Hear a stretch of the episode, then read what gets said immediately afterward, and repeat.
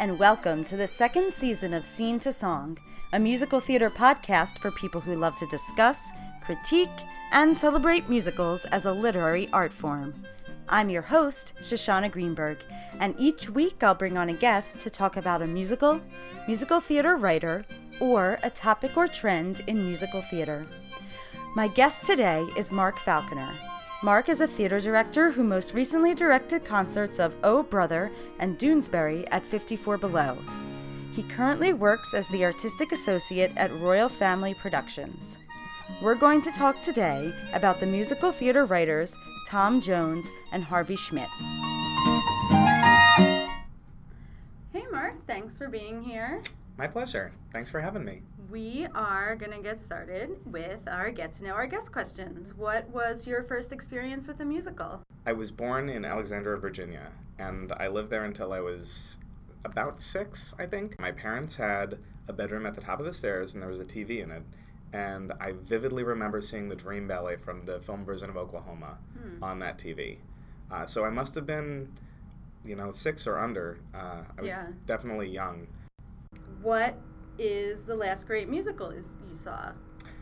Well, I'm going to say Lady in the Dark, which mm-hmm. I saw uh, at City Center when Master Voices did it. Did you? Oh yeah, no, I didn't see it. But you know about them. Mm-hmm. Um, uh, so yeah, Victoria Clark was in it, and it was directed and uh, MD'd by Ted Sperling.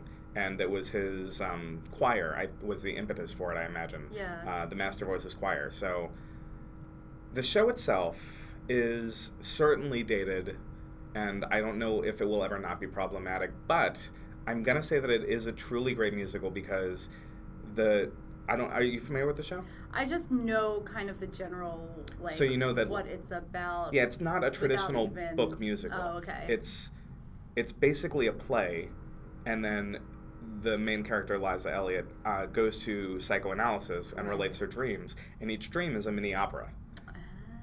And so um, there are three 15 to 20 minute, minute musical chunks yeah. in the score that are just fantastic. It's yeah.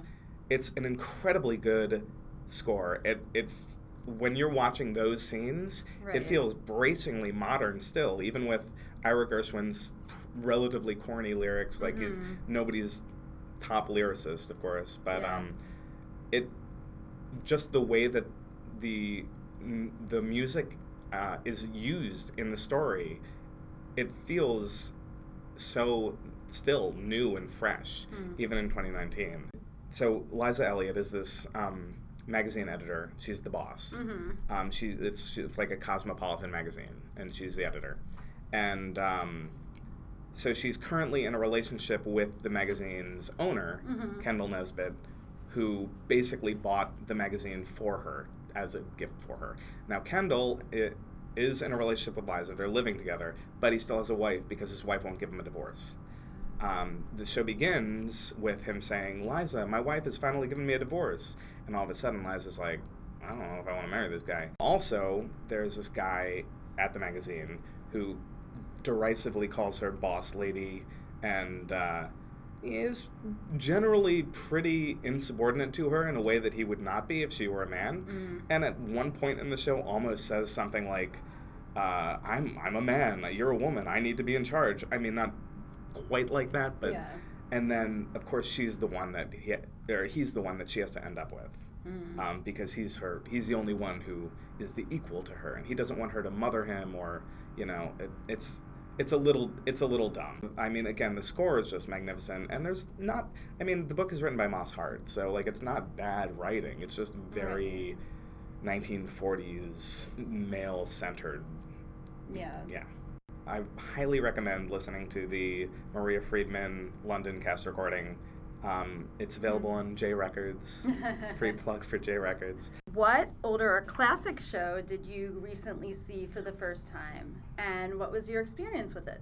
Thanks to Encores, I still do get to see shows that I don't know at all. I Married an Angel. Fascinating show. I because my whole feeling with those types of shows is that I don't necessarily need to go see a bad late 40s, early 50s musical because musical theater had kind of coalesced into it, what we think of as musicals nowadays by that point. Right. But in the 30s, it was still a little wild and uh, people could just toss off things and do whatever and Mhm. and it wasn't like, well, we all have to ape, you know, Oklahoma or Kiss Me Kate, whether we're doing a musical play or a musical comedy. Um, it it was really, uh, and you know, obviously I'm generalizing here, but that's what I did find fascinating about I Married an Angel. It it was Rodgers and Hart. They wrote the book themselves, and they wrote the Ah. score. And you know, the, I, uh, again, I'm sure that what we saw at Encores was not the entire original book. Right. Um, I'm sure that there were probably some jokes added. Um, the, the book is not great, Mm-hmm. but I thought that what they did with um, how they used song and music in that show was really interesting because the the character of the angel doesn't sing. She was originally played by a ballet dancer. Uh, does she speak? She does Okay. and it's they've got these just entire little musical scenes where it's like one line is sung and then three rhyming couplets are spoken and um, that's kind of there are two big scenes with the angel where she doesn't sing at all but people kind of sing around her in these musical Mm. scenes and they're honestly integrated you know obviously very well with the story because it's a scene happening Right. um, that said, there's also there was also a, a moment towards the end of the show. The whole show takes place in like some Eastern European city, oh wow. um, and at one point, uh, somebody says something like, "Oh, what would you do if you went to New York?" And somebody else says, "I would go to the Roxy Music Hall." And so then there's this entire number about the Roxy Music Hall, Mhm. and and then we see every every main character fantasize about what they would do at the Roxy Music Hall. So it, it, was- I mean, it was honestly a delightful 10 minute sequence, but had absolutely nothing to uh, talk about not integrated at all. Yeah. Like, there was just nothing to do with the plot at all. Yeah. It was fun, though, you know? So, Yeah. And, uh, you know, uh, honestly, there are lots of musicals written today that are very well integrated, and they are not always fun. What's a musical people might be surprised to find out you love, and why would they be surprised? You know, it's it's interesting. I also was having trouble with this question, so I decided to ask people. and somebody said "Whistle Down the Wind," and I said I do love "Whistle Down the Wind." um, so I guess that's a that's as good an answer as any. I, I, I do think that I have kind of a reputation for being a snob and not liking, you know, Andrew Lloyd Webber, but that's not true. I was really interested in this question for you because I know you know like so many musicals, but is there a musical that you don't know that you feel like you should know or have seen or why? Well, it's funny that we were talking about Andrew Lloyd Webber because I just recently um, feel like I have to say uh, Sunset Boulevard. Mm. Um, I don't know it at all, but in just in the past several weeks, people have been. It's just been around me. Like people have been singing it and talking about it, and I'm like, Yeah. I can't talk about this show. I don't know it. Well, let's move on to our topic, which is the musicals of Schmidt and Jones. And uh, Harvey Schmidt and Tom Jones. Tom Jones. Uh, this is like the Mark Falconer origin story. When I was a junior in high school, I went to Quiz Bowl camp in the summer um, at Southeast Missouri University, and I found the book Not Since Carrie in the Mhm. library, and. Uh, um, my friends were like, "Mark, we're gonna head back," and I was like, "I'm gonna stay here and read this book." and uh, I literally read the whole thing in probably about five hours. Um, Wow. and I, it was Ken Mandelbaum's description of celebration that really hooked me. Yeah. Um, how it was this, it was it was supposed to be this elemental battle between winter and summer and y- youth and age and innocence and experience and and it just seemed like one of the most conceptually audacious things I'd ever heard of Yeah. and um, and also like incredibly pretentious. But I, I was very pretentious as a teenager, and I still like pretentious stuff. yeah. Um, and so I was like, I need to find this album. Well, the album had been released on CD, but it was out of print at that time. Yeah. So I found it on eBay. That is the CD of Jones and Schmidt that I would listen to over and over in the car when I was in high school. I really, really loved it. To give you a little bit of background about what the show's about, Mhm. it stars this narrator named Potemkin, and um, he's kind of a almost an MC and cabaret type figure. Mhm. Um, he is the storyteller. He's like the omniscient narrator, but he also is like a cynical bum who takes place who takes part of in the story. Um, and so he has these kind of uh, scene setting songs, but he also then has character numbers inside the story. Yeah. Um, and the story's about an orphan uh, who wants a garden, Mm-hmm. and he meets this beautiful girl named Angel um, and falls in love with her. Angel wants to be somebody. She has a whole song called I Want to Be Somebody. Mm-hmm. And um, she meets this man named Edgar Allan Rich, who is old but wealthy Mm-hmm. and can uh, give her, you know, money Edgar and Allan make Rich. yes, Edgar Allan Rich, and make her, you know, somebody. And so, basically, you know, she has to choose between the orphan and Edgar Allan Rich, Mm-hmm. uh, and you know, I, there's no prize for guessing who she eventually goes with. But the orphan represents youth and um, innocence and like all of these uh, other elements. Hmm. It, it's not just supposed to be the story about a girl and a boy and an old man. Like Yeah. it's a story about these um, primordial forces at work Hmm. and the 11 o'clock number is actually called 50 million years ago um, and it's it kind of traces the history of human evolution with the the orphan sings it and he's singing you know nobody ever thought that these amazing things would happen um, and and like nobody knows what will happen with me either like i'm the future he's one of the lyrics is i'm the future please believe in me Wow. um, and you know, there. I, I will say that just to get this out of the way, um, Harvey Schmidt and Tom Jones are you know two white men who were born in the 30s or 40s, so Mhm. they uh, maybe even the 20s. Um, so they uh, they certainly are not you know proto feminists or anything like that. Yeah. I, I don't I don't I don't think that that really has an impact on how I feel about their work. Right. Um, because I, aside from obviously that one song in the Fantasticks that is no longer in the show, um, there's nothing super problematic that they've written. Yeah. Um, that said, they do seem much more interested in the problems of middle-aged white men than you know. although they wrote 110 in the Shade, which is, I think, one of the better uh, Mhm. female-driven musicals written by two white men, or three rather, with um, the book writer too.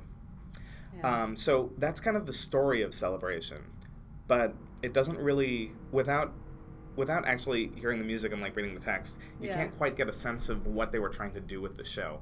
And I I feel like I'm probably jumping the gun a little, but Celebration really is the show where um, Tom Jones took his interest in uh, ritual theater and you know, Peter Brooks's kind of experimental holy theater yeah. and the Bread and Puppets Theater and said, I want to do this, but a Broadway musical. yeah. So the people gathered by the fire. They drank and sang and made up plays. They painted their faces, and in the blaze they waited, hoping for a sign. Some people say that tonight is the night when the bird will fly and eat away the light, and it may be so. I just don't know. All I up until. I guess let's step back to Fantasticks really quickly. Mm-hmm. If you look at Fantasticks, the interesting thing that Tom Jones says about it is that he and Harvey Schmidt were working on it for years, and it was basically a typical 1950s musical. And um, then their friend Word Baker, who directed the original production, said, Hey, listen, I have the chance to direct a one act musical at Barnard. And he said, I-, I don't want this. Like, can you revise it and throw it out? It has to be played on a bare stage. Mm-hmm. And so they threw out everything that they had worked on, and they basically wrote the whole show in a couple weeks in 1959. Hmm. Um, and they obviously, like, at that point, they I don't think that they were trying to play around with experimental theater. They were just they they just were saying, you know, simplicity. Like the the simpler the better Right. we'll get this to work if we do what is true to us. Yeah, Um, and then they had the constraints of Yes. needing it to be on the the bare stage and Yeah. and um, and so I think that that's where you can kind of, but you see that they, but they both kind of gravitated towards that. Like yeah, they when they moved off Broadway, they could have spruced up at least the orchestrations or something. Right. Because I believe on the original cast album they do, uh, but the show itself was only ever I believe piano and harp, maybe piano, harp, and bass. Um, but when it was playing off Broadway, it was only ever two or three pieces. It, the show needs that. It needs that kind of simplicity because it's a Yeah. very direct show. Uh, it's a show that doesn't hide anything from you. I mean, the main character comes out, El Gallo comes out and sings "Try to Remember" at the top of the show, and that that immediately tells you what kind of show it is. yeah, Like it's a beautiful, a gorgeous song. It certainly deserves to be the standard that it is. It's a song that is supposed to evoke almost nostalgia, and and I think it does. Like musically, you can feel it, um, and I think that th- the best parts of the Fantasticks all really want to evoke a specific emotional reaction like not even it's, it's kind of a first love but it's almost more like a memory of having that first love Mhm. and and that's the lens that you're supposed to see the show through and that's i think why audiences love it so much and why it was so successful um, interesting. Yeah, there's really no bad guy in the Fantasticks, which I like a lot. The reason that we like that memory of the first love is because it reminds us of being young and full of passion and stupid, but we're better now that that's behind us mm-hmm. because we've learned from it and we now know what is lasting and what is truthful. right. And so I think that that impulse, if we could just really quickly move through their Broadway shows after the Fantasticks, Oh yeah, um, 110 in the Shade and I Do, I Do, um, those two shows also, I think, really, there's a directness, especially in 110 in the Shade, a directness to the emotion in that show. Mhm. It, it is in many ways a typical mid 60s Broadway musical. Um, but all of a sudden, the show kind of shifts from being uh, a you know a yeehaw Broadway musical to Yeah. to being almost an opera. Hmm. Like it's almost an aria. Um, this this woman has been driven. Uh, the plot of the show is basically the Music Man. It's like a con man comes to town, and this you know quote unquote old maid um, finds herself being attracted to him. But the difference is that in 110 in the Shade, she doesn't go off with the con man. He just makes her realize that um, she was beautiful and worthy of love this whole time. Mm-hmm. Um, and so she stays with her, the small town man who was uh, too um, shy and emotionally damaged to be direct with his emotions, to tell her, you know, hey, I, Mhm. I want to be with you. Um, Because, you know, his, his wife ran off on him, so he's like emotionally damaged from that. Oh, yeah. Um, but at the end of the first act, she's turned the con man down, and he insults her, and it shakes her to her core because she honestly believes that this is this could be her last chance at love, and so the the vocal line of the song just darts all over the place, Huh. and and the lyrics. Uh, I, I I I will never forget the first time I heard she sings "My skin is on fire," you know, yeah. um, and and then the last lyric of the song is, "Oh God, don't let me live and die alone." My dress is too tight. My skin is alive all over. It's turning to night and yet not a sign of rain. Up. My clothes seem to be on fire. They're tying me up and burning me to the bone.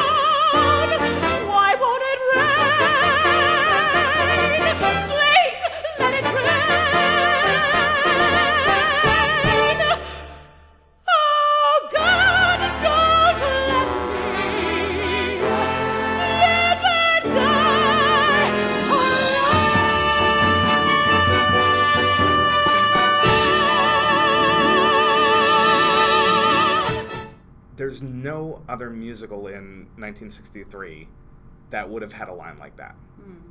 Uh, No other Broadway musical, I should say. Yeah. Um, it's just that's not.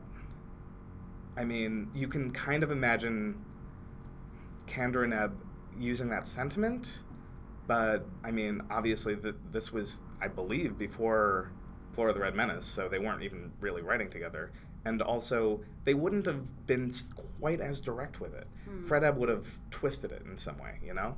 Yeah. Um, and so, and and I do, I do, which I think is probably the weakest of their major works. Um, there still is like an emotional directness. I just don't find the show itself to be particularly interesting.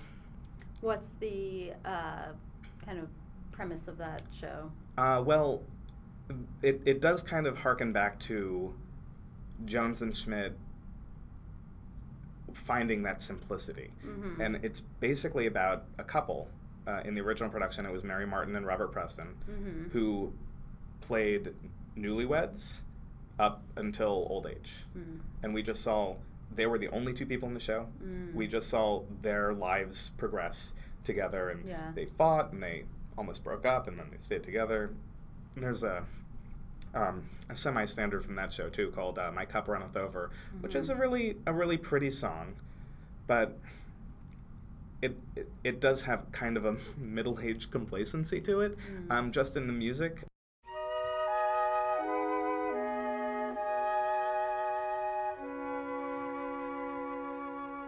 Sometimes in the morning, when shadows are deep, I lie here beside you, just watching you sleep.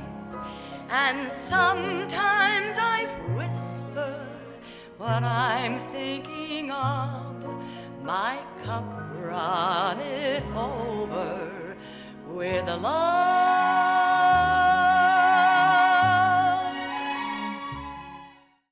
it doesn't have that passion of young love that you hear in um, like soon it's gonna rain. Right. like there's soon it's gonna rain in the fantasticks just there's a there's a tension in the whole thing. And it's and it's great. But the show itself was a big hit. I mean Yeah. it, obviously it had mary martin and robert preston so that didn't hurt.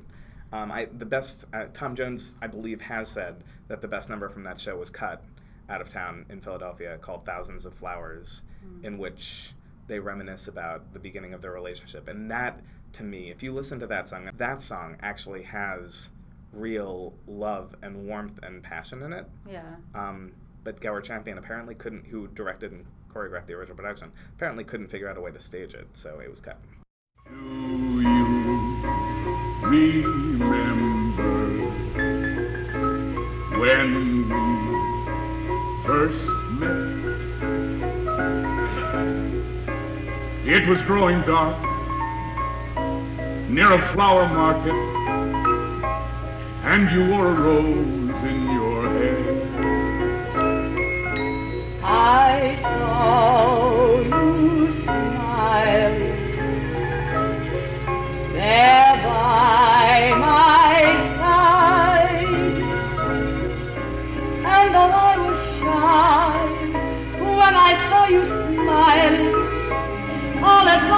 world. That kind of leads us to Celebration.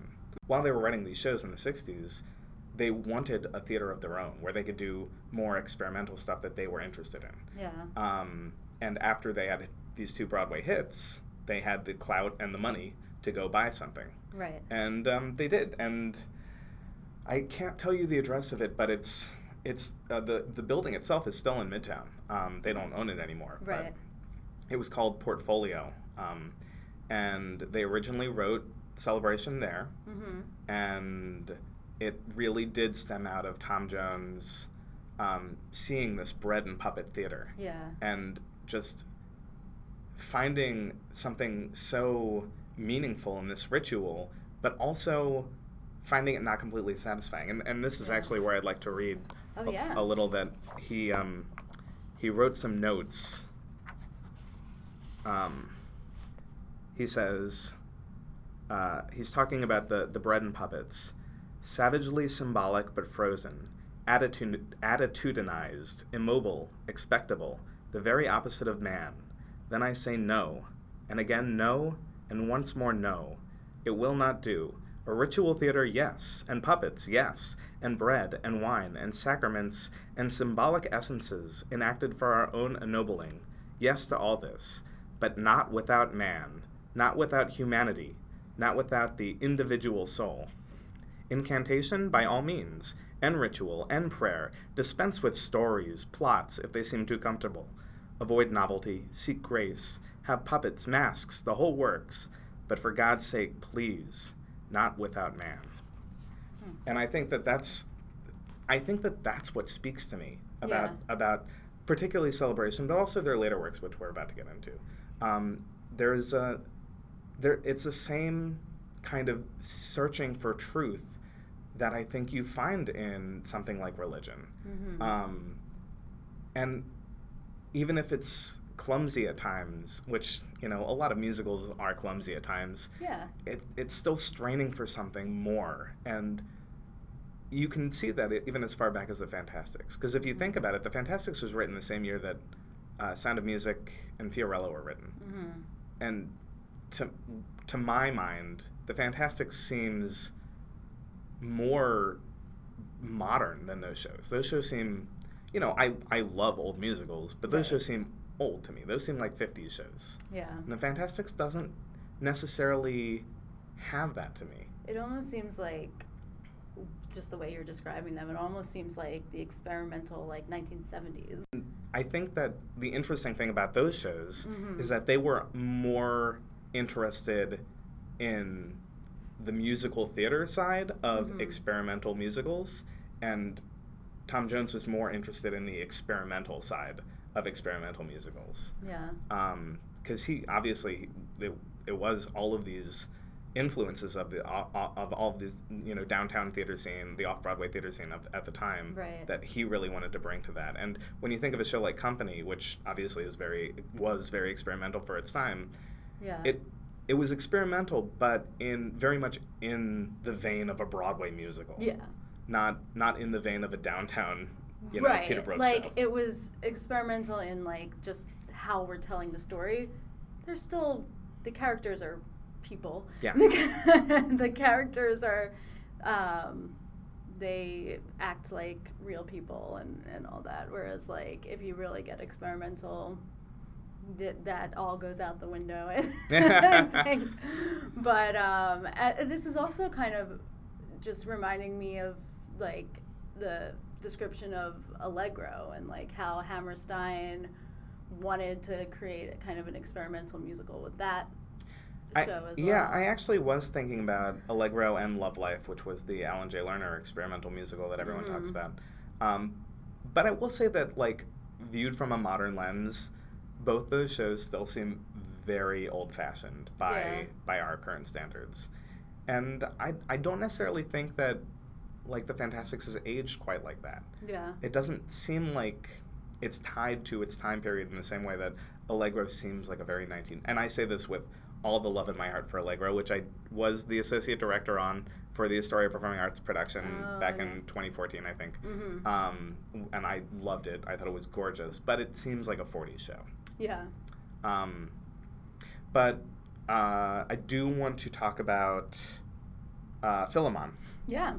because that was the next show that they wrote at Portfolio, and unfortunately, it's not very well known because they made a cast album, but it, it was recorded somehow. It was recorded poorly. I don't. I could never quite find the details about this, but Mhm. what I do know is that neither Tom Jones nor Harvey Schmidt thought the sound quality of the album was good, and so they have refused to release it on CD Hmm. and it was only pressed very a limited amount in vinyl. Much like Celebration, it starts out with a song that is sung directly to the audience that says, You're about to see a show. Yeah. You are about to see actors reach back through history. Mm. Um, you're you're going to see people who are and actually this is a line in the in the opening number it says all everybody you're about to see is dead they're all dead they have been dead for 2000 years Mhm. and I, I think that the line is something like if there's any way that we can reach across the precipice of time it's only within ourselves Yeah. and the song is called Within This Empty Space. And so the actors are telling you, like, we're about to transform this bare stage, this empty space, into a time machine, which you will be transported back 2,000 mm-hmm. years to, to be moved and to laugh at people who are now dust in Asia Minor. Within this empty space, there is nothing we cannot do. We can seek to create something great from the past, or search for something new. Within this empty space, there are secrets to be revealed.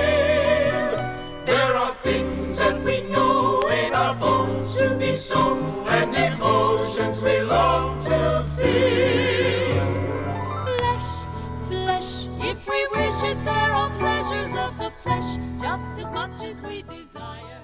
So it's about this clown uh, named Cockian, who was played by Dick Latessa in the original production. And um, he's not a good guy. He uh, he had a wife and a child. Uh, I have to, I, and I will say that I've never seen this show, so I am not 100% on the story. But either his wife and child died, or he left them, Yeah. and uh, he's now performing for pennies in the streets, and he, I mean, it, it's not, not living a great life. Um, when a Roman centurion comes up to him and says, "Listen, uh, we need to exterminate these Christians, um, and I will, I, I will give you money and let you go wherever you want in the Roman Empire if you pretend to be this Christian leader named Philemon and infiltrate their group and give me all the dirt on how we can exterminate them." Hmm. And so, what happens is he agrees, and he goes into prison at pretending to be Philemon, and the love and kindness and generosity he's shown by all of the Christians and the respect, because he's never had respect, um, transform him. And and the first act finale, he says, you know, that's he, he, he says, I'm Philemon now. I, I'm no longer Cockian Wow. and um, it we it the Roman centurion gets a little heavy-handed. Um, it he becomes pretty clearly a metaphor for fascism, Uh huh. um, and uh, eugenics because he says you know this Christian creed of loving everything is wrong and it will bring the end of the world. He says you know if if something is too weak, you should kill it we can't we can't afford to let the the poor people you know just give them food we can't afford to show love to everybody who needs it um, and Cockian is so transformed by what he's experienced that he he can't let go of it he says he says to the centurion I am I'm free now for the first time in my life I'm free and full of joy I I can't go back Yeah. and the centurion says, I, "You, I will kill you if you if you, because if you're going to be Philemon, he's a he's a Christian leader. He will be executed." And and Cockian says, "Do it because this is I this is the only true happiness I've ever known in my life." So that show to me, in a way, is almost the most successful melding of ritual theater with musical theater with religion because Yeah. he's getting right to the heart of uh, what I, what as you know as someone who is religious myself Right. I think makes Christianity so powerful to me is the idea of like just love it everyone love everything no matter what it's not a Christian play like we would not have done that at my Christian Right, school right. but I, I think it's interesting like that is kind of it seems to be in a way Tom Jones's big takeaway from all of his work. It's like love is the most important human attribute. You can find it that in the Fantasticks, you can find it in all of their Broadway musicals, you can find it in Celebration, and in Philemon it takes center stage. So after Portfolio closed, and they did one other show there called The Bone Room, Mm-hmm. um, which, uh, as Tom Jones has put it, was about um, middle uh, a middle aged man going through menopause. Um, I I have heard a bootleg of this. I he doesn't want it done anymore. mm-hmm. Uh, the York wanted to do it when they were doing the Jones and Schmidt musicals in Mufti, and Tom Jones said no. Uh, he said, "I don't think that it works, and he Hmm. doesn't know how to fix it." Um, and I gotta say, I don't necessarily disagree with him. I think that there are definitely good songs in there. Um, they reused a bunch of the songs. Uh, at least Harvey Schmidt reused a bunch of the melodies. Um, but one song they dropped right into their next show, which was Colette. Um, Colette originally starred Diana Rigg Mm-hmm. and closed out of town. Uh, if you know anything about the show, that's what we all know. It it closed out of town, and it was a major. I would I, I, I don't know if I would say a major setback for them, but it seems like it was because Well, they didn't really. look like they have anything yeah, they didn't really do any other Broadway shows after that. Um, they kind of spent the next decade reworking Colette. Colette Collage, I like it. Don't get me wrong, I like it. I think that there's a lot of good songs in it, a lot of great music. Um, I don't know that I've never seen it. Maybe if I saw it, I would feel better about it. But I think the book, I ever, which I've read, is very thin, Mhm. and I I don't know that I would get a lot out of it other than oh, those are some really lovely songs. You know, they've they've written some other shows, but I, I think that it's safe to say that they are minor. Um, Mhm. Mirette and Roadside. Uh, the the show goes on is a uh, revue, Yeah. uh, which I did actually see that at the York, and it was very enjoyable. Um, I think that they've actually written they wrote some great stuff before they ever had uh, written the Fantasticks. They wrote some great standalone Oh, stuff. nice. That um, they there was recently a CD release called Jones and Schmidt Hidden Treasures, Oh yeah. which I, I do recommend if you're a fan of their work. Um, I think that it has some really fun early novelties that they wrote together. Um, but the other show that they've spent the 80s working on is Grover's Corners. Right. I'm super excited to talk about this one. Which I, I did say to Shoshana, I said, I, I want to talk to you about this because you are the biggest Thornton Wilder fan that I know. Yes.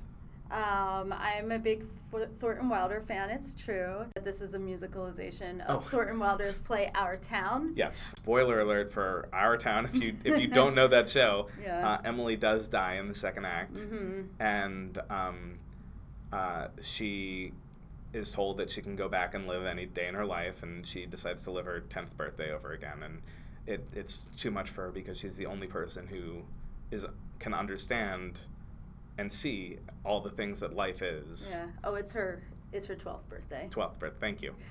I'm, I'm looking at and so after that, she's like, oh, well, I guess I see why all these dead people are just sitting here and waiting to fade away rather than reliving their life um, because it's too painful. And um, George comes and starts singing a reprise of I Only Want Someone to Love Me at her grave. Hmm. And she looks at him and she says, he doesn't understand, does he? And, and um, Mrs. Webb says, no, they don't. None of them do.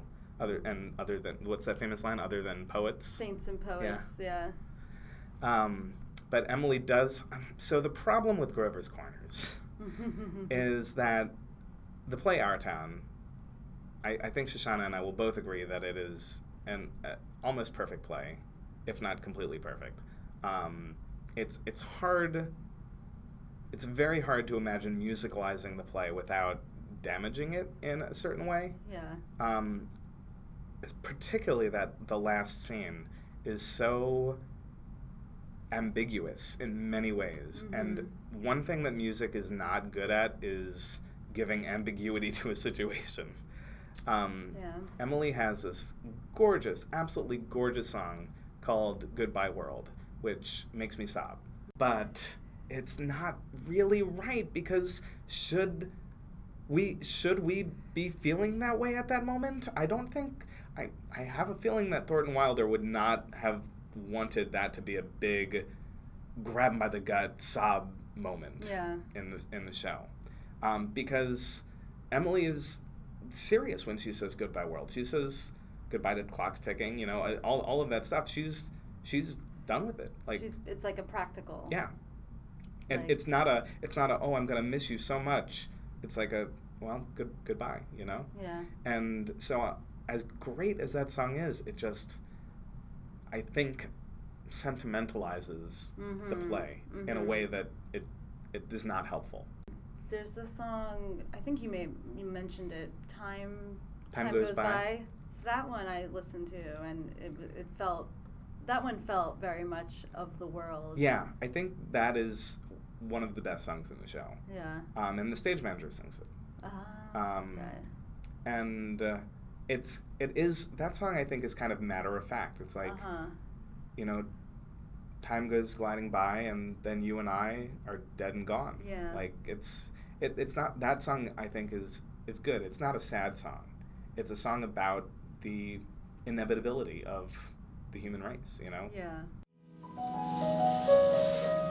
And up here on the hill, there's the place that's soft and still, where the mountain laurel grows beneath the trees. And the first thing you know, here we each of us must go, and we'll watch those flowers grow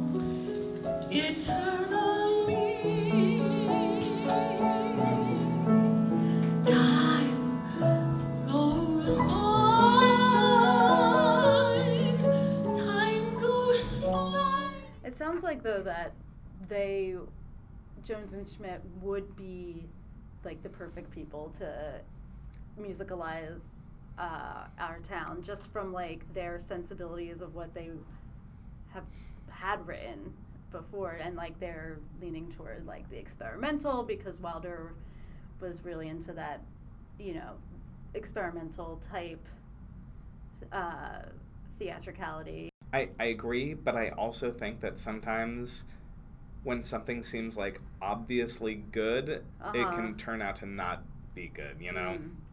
It's always the, the little odd choices that make the best Mm. ideas. I mean, and t- talking about some of their shows, like we start with like a stage, and this stage is the the portal to. I mean, that sounds so Thornton Wilder. Yeah.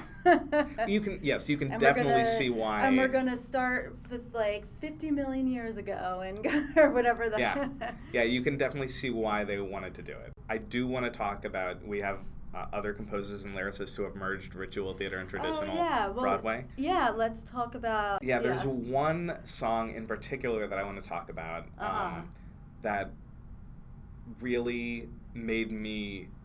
It brought me back to the idea of religion as theater. Mhm. Um, and honestly, it, this is probably another musical that if people don't know me, they'll think that it's weird that I love. but um, it was in Passing Strange. When I saw Ah. Passing Strange, and it was the number keys in Passing Strange, it really leans into the the idea that rock does is not good at telling a story, but what it is good at is allowing the people playing it and the people singing to Mhm. commune with the audience, to create an, a mood and environment in a way that, like a Jerry Herman, uh, you know, two four show tune does not. Mhm. Uh, you know, Jerry Herman's songs, you know, tell stories. They they relate character, but you don't you don't meld with the performer as they're singing one. Right. And that's exactly what Stew knew that rock could do, and what he did in Keys. Mm. I, I so I saw the show seven times. Uh, the last time I saw it was the final performance, and that song just went on and on. They he he ran into the audience, and there's there's a groove towards the end of the song that basically they could just keep going for as long as they wanted, and and the audience was feeding off it, and it was like reading Tom Jones's note. Yeah. It was like communion, like it Yeah. was like a giant ritual experience. Let's move on to our next section, which is Why Is This So Good? And we are going to talk about the song I Said It and I'm Glad from the musical Subways Are for Sleeping, which was Comden and Green and Jule Styne way back in what year was it? I think 66, 60 65? Yeah. It was mid 60s. 60s. So, yeah, why did you choose this song for Why Is This So Good? Well, let's just talk about for something completely different. Um, it is very much a 1960s brassy show tune. Mm-hmm. That said, um, like let's uh, talk about emotional directness. Like, I have to say that I don't know that I've ever heard another musical theater song that encapsulates the pure joy Mhm. of falling in love the way that this song does. Yeah. That's that's if I were to like boil it down to one tiny word, it would be joy. Yes. Yeah. Yeah, um, and and it's it's I, I think that probably this is more I, I love Comden and Green. I think that they do relatively good work in this song, but I think that it's really Jule Styne doing the the lion's share of the work. Um, the music just it seems like it's it's the oral equivalent of a pot of water simmering and simmering and then it just bubbles over like it, it Yeah. just starts boiling it can't help itself Yeah, it bl- there's even the line in here, I'll blow my top. yeah I've gotta spill out my feelings or I'll blow my top.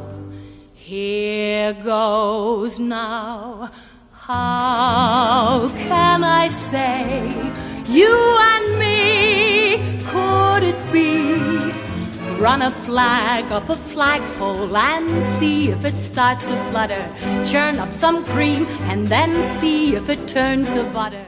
the the great thing about this song so I, it's a you know it's an AABA mm-hmm. number after after the verse which the verse is the blow my top but you know it's got the the two A sections and then the bridge and then the last A section Yeah. and um, it's really he does Jule Styne does such a great job of keeping the lid on Mm-hmm. throughout the entire number until the very Yeah. last two lines. It's it's in, it's and by the time we get up to those last two lines, y- you are right there along with the character. You.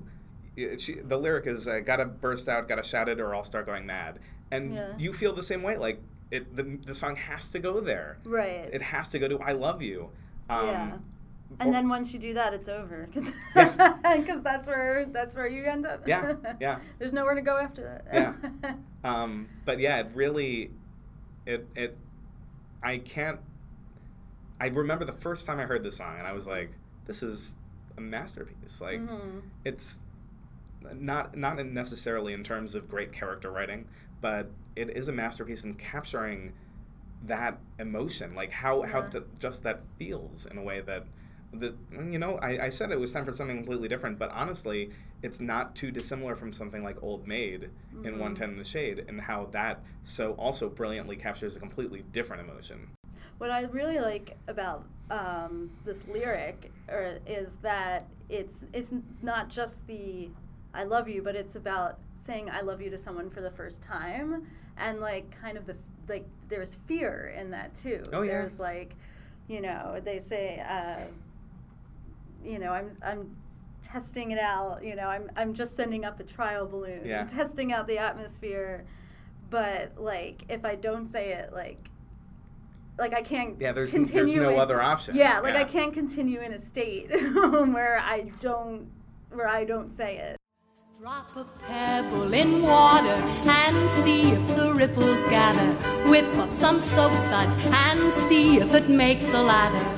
I'm just sending up a trial balloon, testing out the atmosphere. If I don't get some reaction soon, guess I'll have to be more clear. Oh, what the heck? What's to say? Gotta go all the way. Take the chance, take the plunge, find out which way the wind is blowing. No use to hide what's inside, now my heart is showing. Gotta burst out, gotta shout it, or I'll start going mad.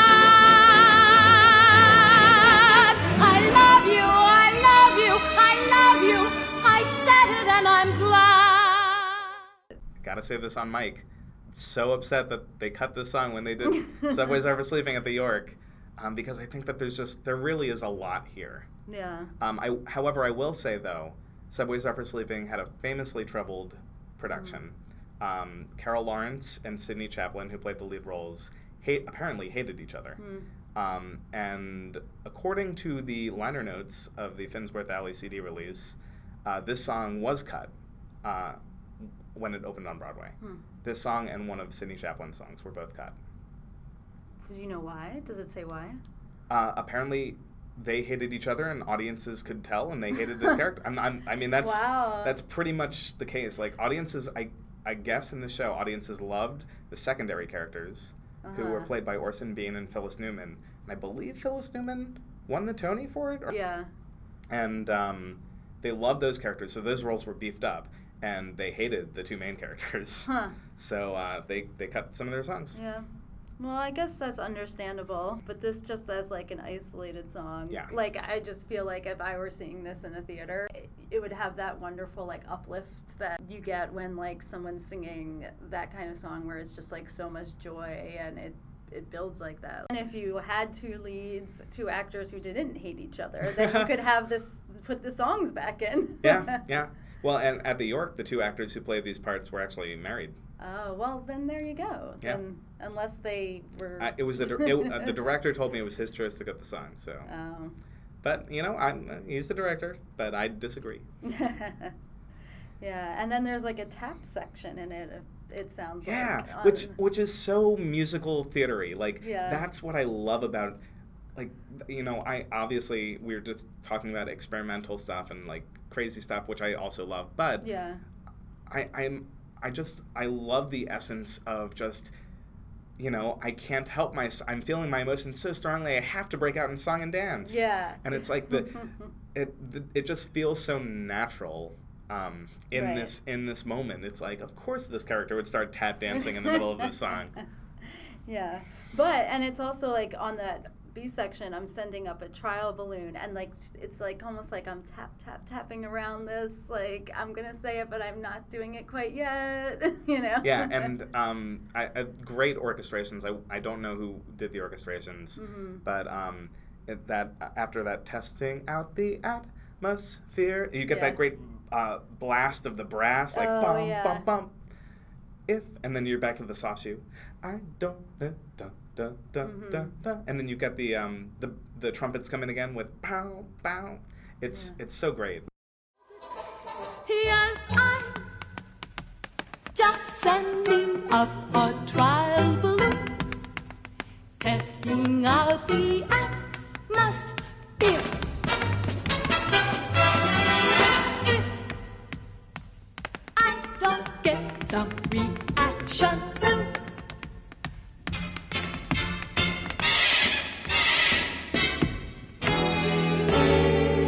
what the hey? What's to say? Gotta go all the way. Take the chance, take the plunge, find out which way the wind is blowing. No use to hide what's inside. Now my heart is showing. Gotta burst out, gotta shout it, or I'll start going mad. I love you.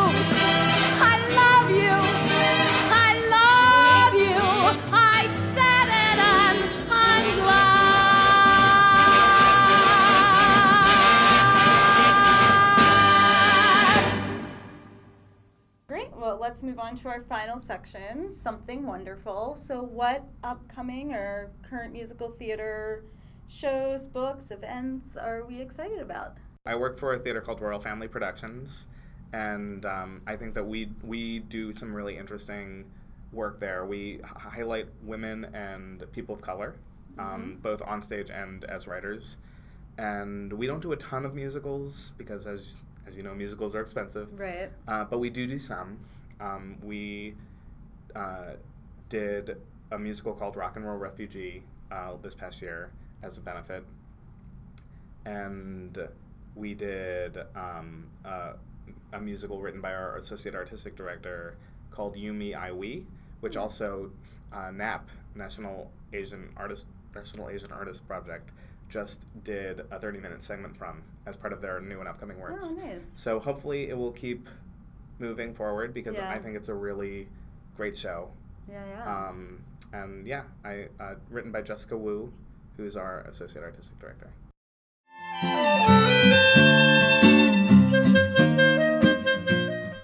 Thank you all for listening to this episode of Scene to Song. Please write to us at scene to song at gmail.com at any time with a comment or question about an episode or about musical theater, or if you'd like to be a podcast guest. Follow Scene to Song on Twitter at Scene Song, as well as on Facebook at Scene to Song with Shoshana Greenberg Podcast. And be sure to rate us on iTunes, review, subscribe, and share it with your friends. The theme music you are hearing is by Julia Meinwald. And check back here in two weeks for our next episode.